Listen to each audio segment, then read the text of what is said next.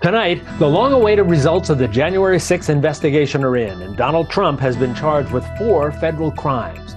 We break down the latest criminal indictment, Mr. Trump's third since leaving office, and look ahead to preview his upcoming trial and the impact this could have on the 2024 race for president. This special edition of MetroFocus starts right now.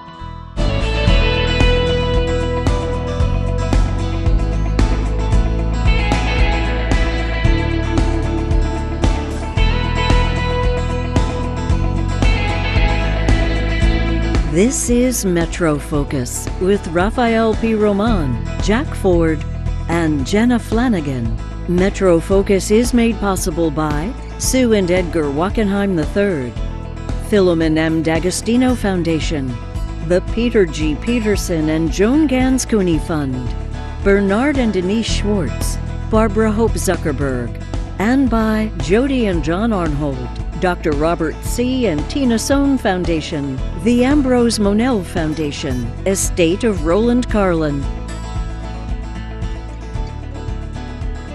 Good evening and welcome to the special edition of MetroFocus. I'm Jack Ford. For the third time this year, Donald J. Trump, the 45th President of the United States, is headed back to court after being criminally indicted by a grand jury. Yesterday, special counsel Jack Smith announced that the former president is charged with four felony counts related to his attempts to overturn the 2020 presidential election, culminating in the January 6th attack on the Capitol. The charges include conspiracy to defraud the United States and conspiracy against rights, a charge alleging that Mr. Trump, who's expected to be arraigned on Thursday, deliberately attempted to deprive American citizens of their constitutional right to have their votes counted. This comes just weeks after criminal indictments related to Mr. Trump's handling of classified government documents and his alleged hush money payments to adult film star Stormy Daniels. A fourth indictment in Georgia also possibly still looms.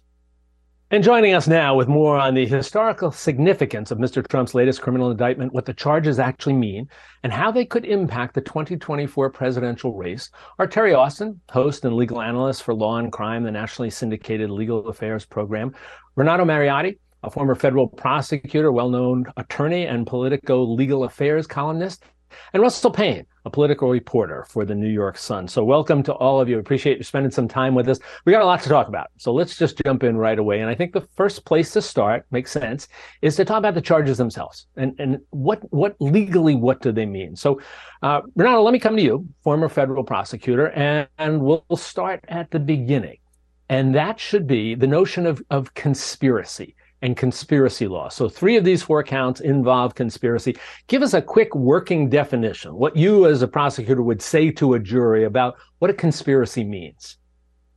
Sure. A conspiracy is just an agreement to commit a crime. So essentially, what all that requires doesn't have to be written down. That doesn't need to be a formal agreement, but there just needs to be two people and the meeting of the minds. People come together and make a decision that they want to work together uh, to commit uh, some other crime. Okay. So understanding that now, let, let's start at the top. And the first count talks about a conspiracy to defraud the United States. That sounds really big, really expansive.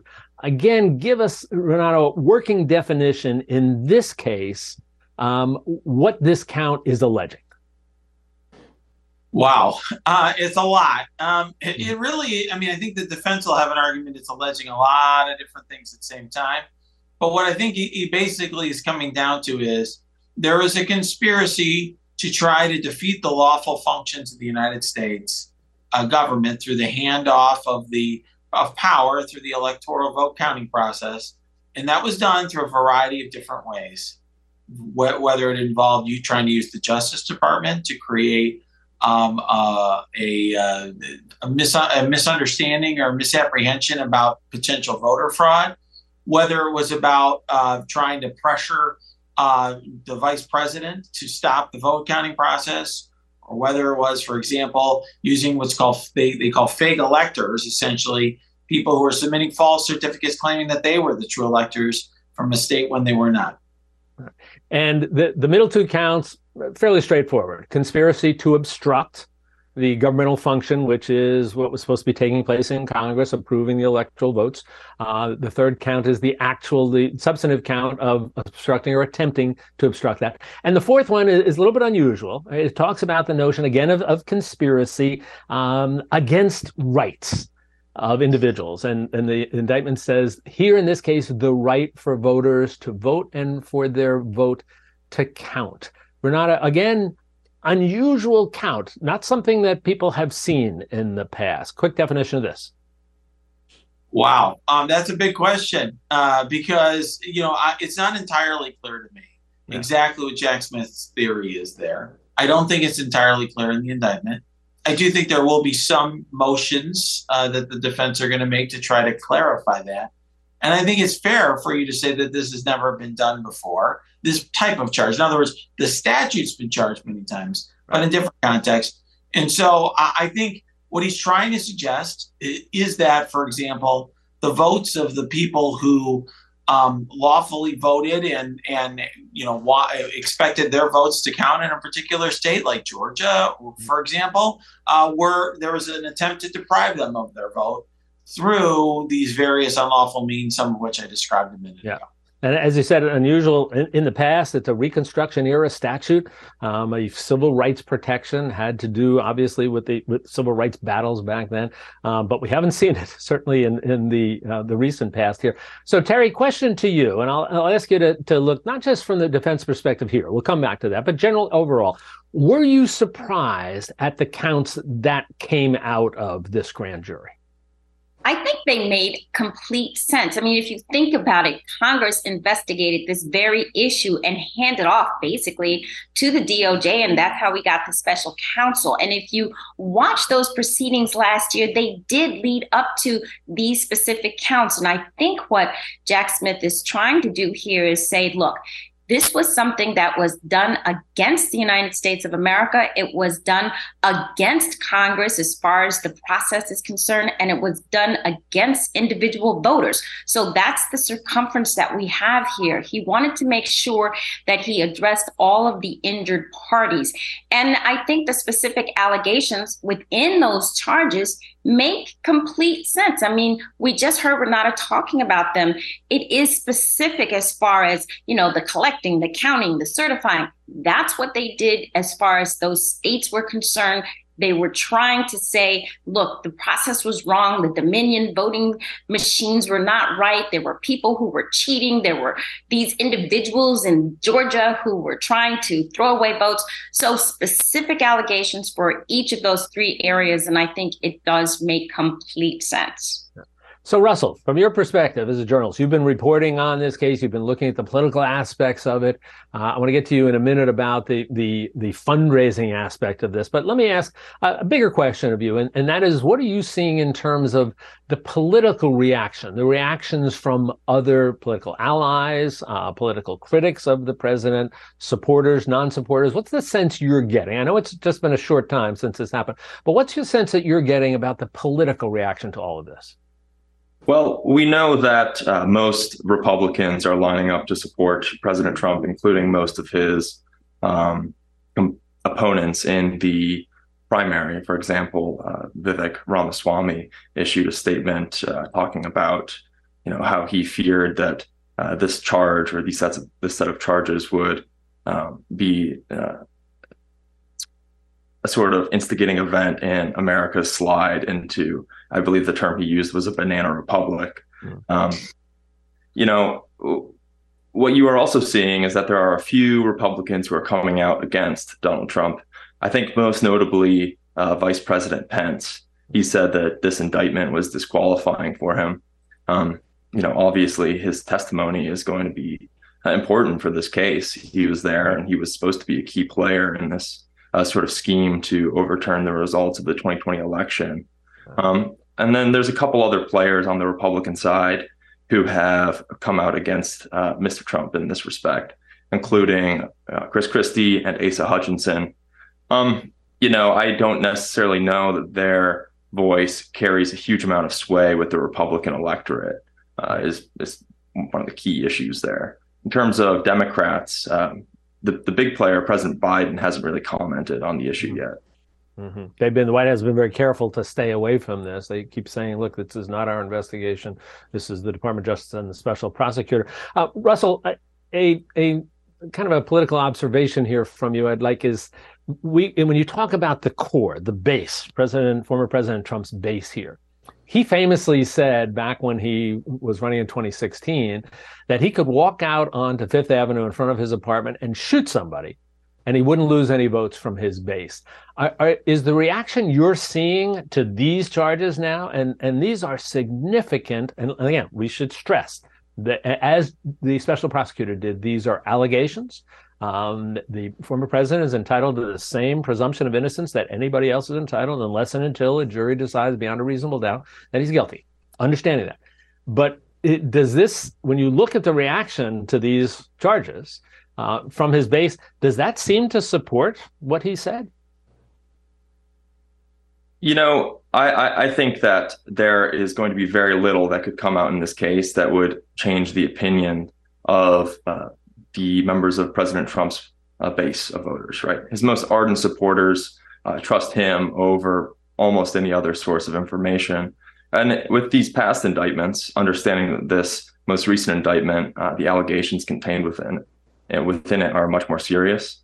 Um, you know, with past indictments, President Trump has, in fact, sort of received a polling bump um, as Republicans and President Trump himself argues that it's a, a witch hunt and, um, you know, they're coming after him for political reasons. Yeah.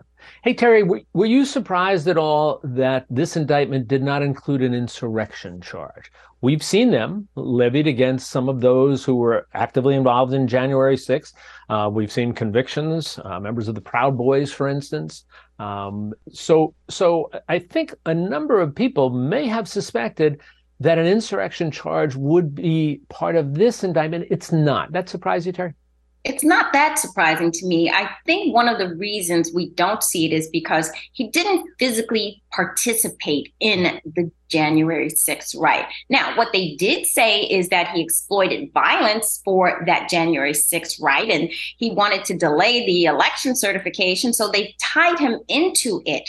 But probably because he wasn't physically there. Now we know he made speeches right before and possibly you know that's why they're saying that he's exploiting the situation. He's encouraging them. He said we have to go and fight. I think that's as far as they wanted to go. And frankly i think it makes sense to leave it out. They want to make sure that this indictment is really something that is tight. They don't want to have any sort of allegation in there that might not convince a jury that this is something he should be convicted upon all of it. I mean, some of it may be, but I think you really want to have a jury say, yes, I think he did all those things because once they start parsing it out, you know, there's doubt there and you might not be able to get the convictions on all of them.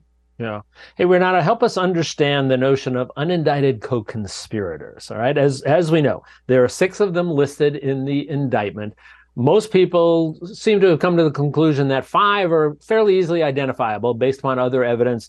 Um, uh, number one seems to be Rudy Giuliani. Number two seems to be John Eastman. Three, Sidney Powell. Uh, four, Jeffrey Clark. Five, Kenneth Chesebro.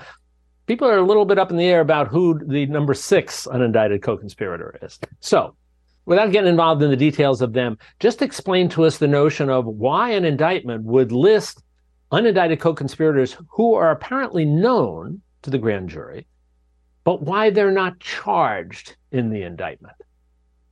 Okay, great question. So we talked about earlier that conspiracy law, essentially what a conspiracy is, is when two people agree to commit a crime. That is a separate crime from the underlying crime. So, for example, if you and me agree to commit a bank robbery, whether we complete the bank robbery or not, if we go and we, you know, we purchase some uh, ski masks and guns and so forth and get ready for it, and then you know it, we ultimately don't carry forward with it or if we do we can be charged separately with conspiracy. And then if we go forward with it we can be charged with bank robbery or attempted bank robbery. So it's its own crime. So all those people technically did commit crimes at least that's what the government believes. But the government first of all has to prove uh, guilt beyond a reasonable doubt as to each person. And so they may have better evidence regarding one person's state of mind than another. So that's often why you see an unindicted co conspirator. In other words, because you know, we have great evidence, let's say, to prove if you're a prosecutor, you have great evidence to prove that one person made this agreement, but you know, understanding exactly what was in the other person's head is hard. There are other reasons, though, as well. It's a little bit complicated. Mm-hmm. Um, uh, there are other reasons as well. Sometimes, for example, there's a decision made by prosecutors that some people aren't worth prosecuting. The drug dealer conspires with his girlfriend, or some courier who's overseas, or whatever and you want to charge it that way to get in evidence or to set forth certain things in your indictment as a conspiracy, but you don't really think those people are worth charging. Here, what I think may have been the case is that Jack Smith made a decision that he wanted to proceed to trial as expeditiously as possible. And he thought that if he charged more people, that potentially that would delay him in doing so. Yeah. That that's a, a, a good point, and I'm going to get to that in one second. The notion of which of these cases goes to trial first. Um, the uh, Terri, oftentimes, as you know, and and when you see unindicted co-conspirators, co-conspirators, it may well be mean that this is somebody who's already flipped who's already providing information and assistance to the government or the, the state in the prosecution. Have you seen anything uh, that would suggest to you that any of these six people have, have already flipped and are now working with the government? Well, I think we might conclude that John Eastman may have. I mean, just based on testimony so far, I don't think that Rudy Giuliani would have at this point. Mm-hmm. And these are people that we are thinking are the six you know unindicted individuals. They haven't literally been named but just based on the information in the indictment and the statements that have made previously people are thinking that those individuals including you know sidney powell who's another lawyer i mean mostly lawyers are the individuals that they are saying are the unindicted co-conspirators. Uh, they have uh, you know a person that we don't know who it is. But it's hard to say whether or not they've flipped or they're just providing information. And I think that is part of the reason they haven't been named yet. I think Jack Smith is trying to keep his options open. Just because they're not indicted today doesn't mean they won't be indicted tomorrow. He can get as much information from them. He can keep investigating and questioning and with the possibility of not being indicted and then ultimately make no promises and then go forward with an indictment. So I think he's trying to keep his options open at this time. That's a good point. That doesn't mean that they can't be indicted down the road here. Russell, let me come back to something that that you touched on, and this is something that you've been re- do- doing some very good reporting on, and that is the ability of the former president to leverage these charges against him for fundraising. And, mm. and the impact that these the legal bills himself and um, apparently bills of other people involved uh, being taken care of by his his political action group. Talk a little bit about what you found with regard to how much of that money is going out and what we've seen in the past about his ability to, as I said, to use this as a vehicle to enhance his fundraising. In terms of the spending from the uh, Trump political organization, across you know three principal com- uh, committees his campaign committee his joint fundraising committee and his leadership pac I believe he spent somewhere uh, in the range of 57 million dollars in the first half of this year. And about 40 million of that as i understand it was spent on legal fees which is obviously a massive bill um, to uh, to have sitting you know on your organization. Um, you know whether or not this turns into uh, the organization running out of money. I think that remains to be seen. Uh, obviously, going through uh, all these different cases is going to be quite expensive, and it's already been quite expensive. But I would expect him to use this to fundraise. And actually, he's already fundraising off of this latest indictment. Uh, as I reported in a piece out this morning, um, he is, uh, or rather, his political organization is selling T-shirts that say "I stand with Trump," and you can get one for a $47 donation to his PAC. Um, I am suspecting that that $47 number is, you know, a reference to him wanting to be the 47th president. Renato, we heard uh, the special prosecutor, very brief statement, uh, underscoring, we mentioned before, the fact that these are allegations, um, that the former president, as we mentioned, is entitled to presumption of innocence until a jury finds otherwise beyond a reasonable doubt. We also heard him use the term a speedy trial should we look at that as a signal of him saying, "Look, I've got two prosecutions going on here, and I'm going to move this one forward first before the documents case down in Florida. And, and if he is, why would he want to do that, do you think? Well, I, I, don't think it's exactly what you said. I think he, he used the term speedy trial, true. Mm-hmm. He also used the term speedy trial when he announced the Mar a Lago case. Right, right. He is very eager to move these cases forward quickly. He believes that it's important to get these cases done before the election for a variety of reasons that he has not specified. But I, you know, one could surmise what those reasons are. However, um, that does that's just uh, an indication of his view. It's not an indication of reality. Right. And in Florida, he's run into reality. And mm-hmm. to be very blunt, you know, his hyper aggressive schedule there, I thought was never realistic. I never thought that case was going to uh, go to trial before the election. I wrote so I wrote that uh, column in Politico. I think a few days after the indictment, saying that, and mm-hmm. I would bet my house that it won't go to trial before the election. Um, as for so regarding this, so I think he's approaching this one.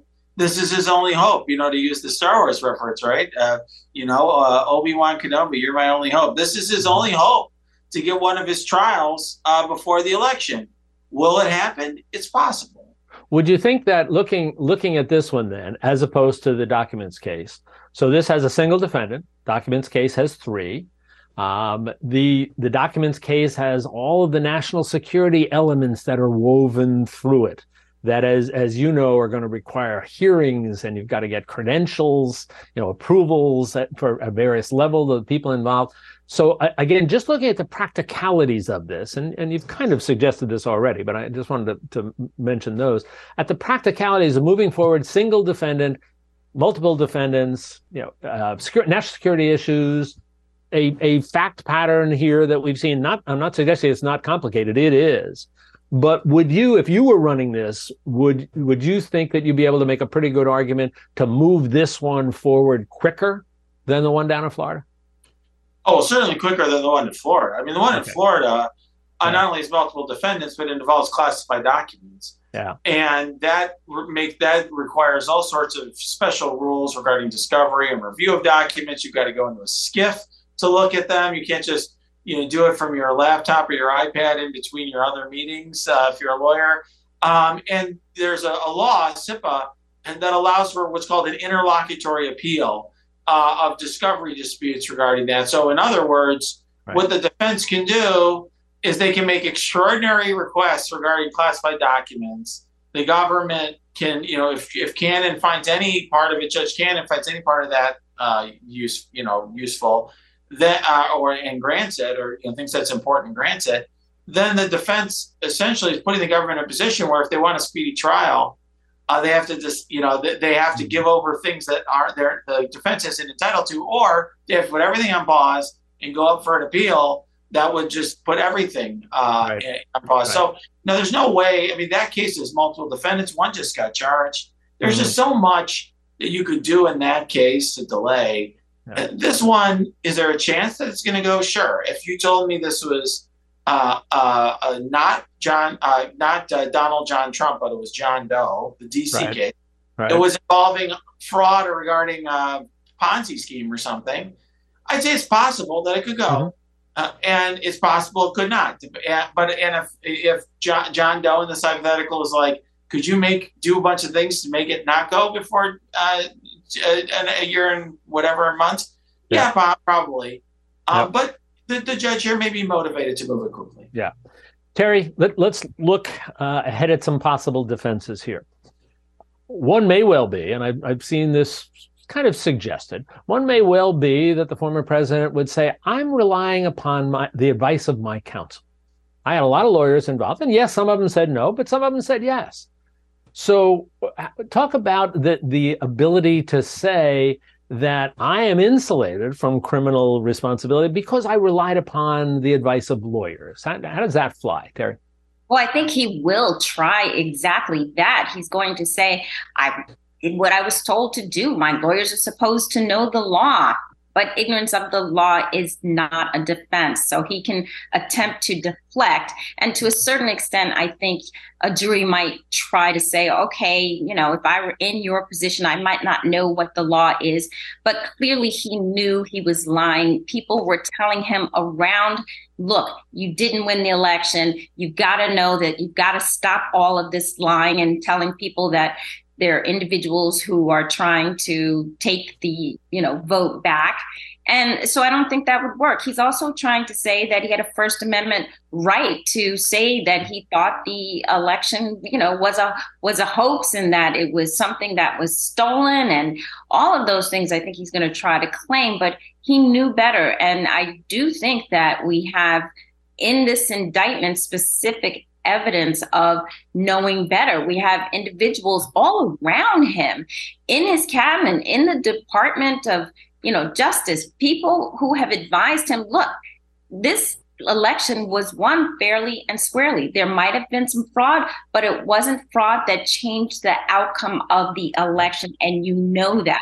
So I don't think he's going to win on those arguments either. Yeah. I think one of the things he is trying to do here is maybe change the venue from DC. He thinks that it's not a fair place to be. He has already requested that perhaps it get moved to West Virginia. I don't think that's going to happen, but yeah. I do think his lawyers are going to yeah. make a ton of motions to do a ton of things right.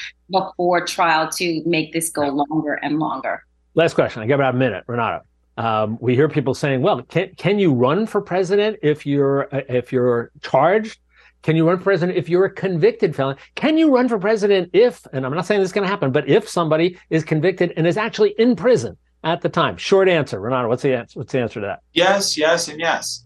um, okay, and in fact, I think Eugene V. Debs did yes. that. He uh, did, so, and got like 800,000 votes in 1920. He was in prison, Socialist um, Party leader. So I, the answer is, as you said, yes, yes, and yes. Hey, you all have been marvelous here. You have been so informative, helping us understand what is certainly a complicated criminal and political situation. So we thank you all uh, for spending some time with us, and, and we'll look forward to talking with you again in the near future. Everybody be well. Thank you again. Thanks for tuning in to MetroFocus. You can take our award winning program with you wherever you go with MetroFocus, the podcast. Listen and subscribe wherever you get your podcasts so you never miss an episode. Or simply ask your smart speaker to play MetroFocus, the podcast. Also available at metrofocus.org, WLIW.org slash radio, and on the NPR One app.